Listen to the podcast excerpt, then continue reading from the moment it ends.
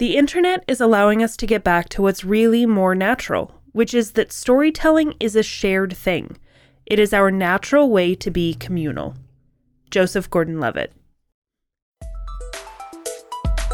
You're listening to Writing Roots, brought to you by Aspen House Publishing. Welcome to Writing Roots. I'm Leigh Hull. And I'm Leigh Esses. We have, in the past, offhandedly remarked, hey, if you're this type of storyteller, you write for the screen or the stage or blogs or whatever, then here's how to also look at the topic we're covering. So we decided it was about time that we also cover you guys specifically. You don't have to limit yourself to just book writing, because every format has its advantages, its purpose, and maybe your story should be a video game.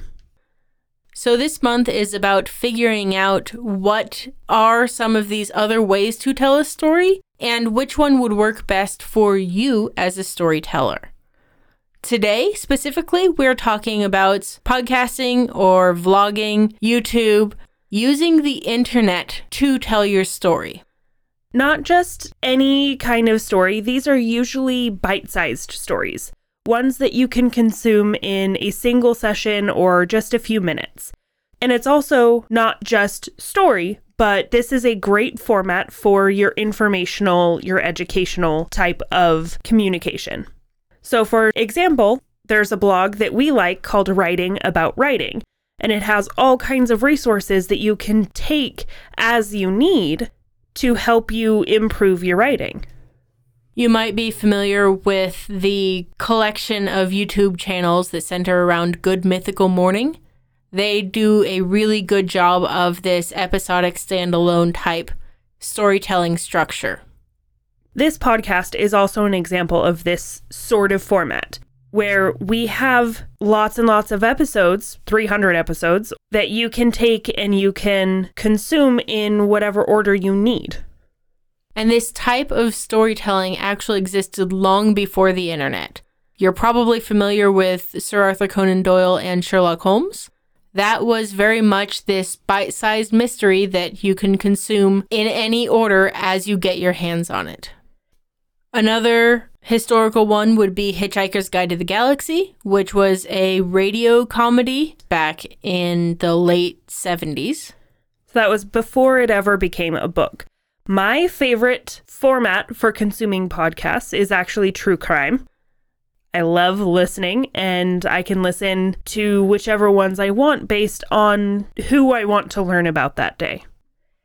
But this is not just limited to informational ones. You can have storytelling ones, like one of Lee's first introductions to the podcasting world, which was Welcome to Night Vale.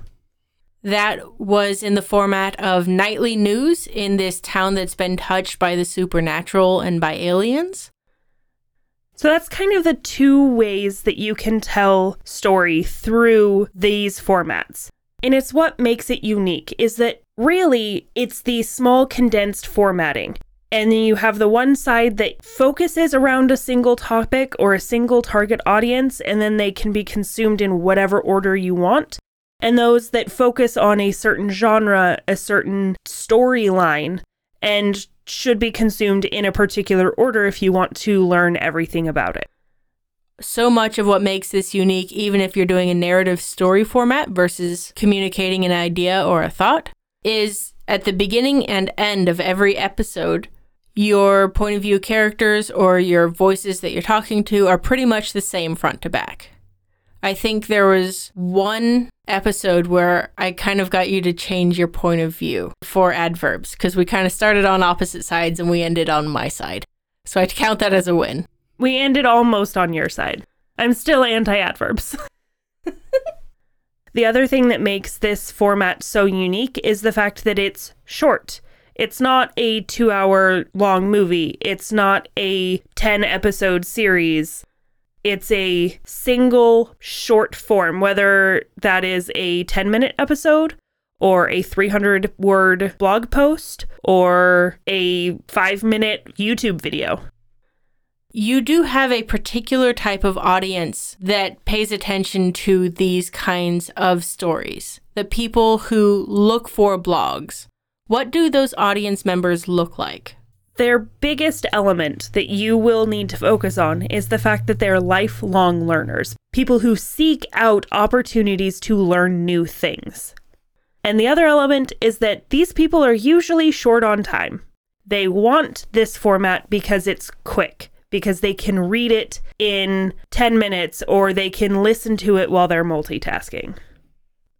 Let's get into the advantages of having a blog or a podcast or a vlog. Again, it's the small doses, those short, bite-sized things that people can consume quickly. It's also an advantage for you as a storyteller in that people are used to jumping in in the middle of it. They hear about the podcast or the blog or whatever, and they look at the most recent one. So as you've matured as a storyteller, as a podcaster, you are able to present your best content first. And once they're attached to you because they really like your new stuff, they can work their way backwards. And then they're more tolerant of those times where you are still getting your feet under you because they know how you turned out. Again, one of the greatest advantages of especially the podcasting is that you can listen to it on the go. You can listen to it on your commute or while you're doing tasks around your house. A blog, you can consume the whole thing on your lunch break. You can be consuming these things in places that you wouldn't be able to sit down and take the time to read a whole novel. And the last advantage we're going to talk about today is that these are shareable. I can easily send you an X K C D meme. Instead of saying, hey, next time we meet up, remind me I have a book in my trunk that I wanted you to read.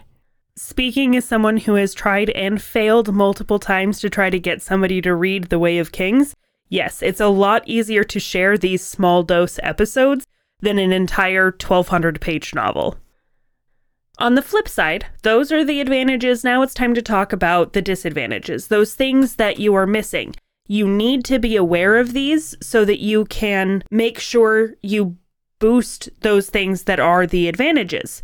The first thing you're going to be missing are the visual aids if you're doing a podcast or the audio aids if you're doing a blog.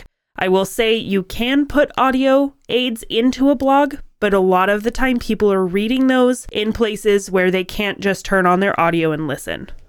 A lot of the issue with missing those visual aids in something like a podcast is it's harder for people to stumble across you. So if I'm Google searching something and this blog is about writing versus this podcast is about writing, the blog is going to pop up first because those keywords physically exist and it's easier to search.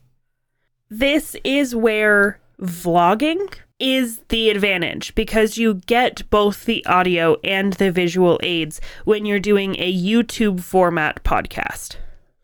Another huge disadvantage is it's really difficult for people to stumble across you by accident.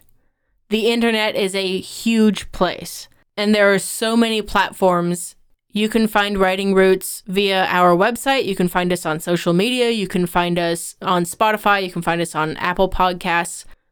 So we try to be wherever you might look for us. But in reality, there are so many platforms that no one group can cover all of them. We can't actually be everywhere. It would be nice, but we can't be. So understand when you're going into it, there will be limitations in how easily you can get your name out there.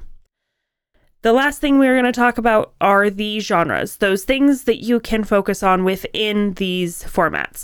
Now, of course, the most common ones are going to be your nonfiction and your educational, those ones that are out there to teach you about something.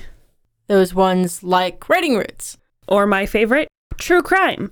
Now understand, the true crime podcasts I listen to are nonfiction. They are not educational because they are telling me about something that happened. They are not teaching me how to murder people. And like true crime, a lot of flash horror and flash mystery. These are really popular in this bite-sized consumable storytelling format. And that's been the case since Sherlock was written into the newspapers. It was a crime investigative format that kind of dabbled a little bit towards the horror every once in a while with the themes. If you are doing fiction, drama is especially common in this because people don't learn from their mistakes, so your characters can be the same at the beginning and the end. It's a little more difficult to tell, but it's still a popular one as far as how people are telling stories. And of course, you can have a commentary blog or podcast. This is where you're commenting about politics or social issues or anything in the world that you want to get your opinion out there. You will have an audience for it. I caution you, if you're doing a podcast or a blog or a vlog that is focused on something else, try to leave the commentary out of it, because if that's not your focus, it will quickly become the focus from the audience.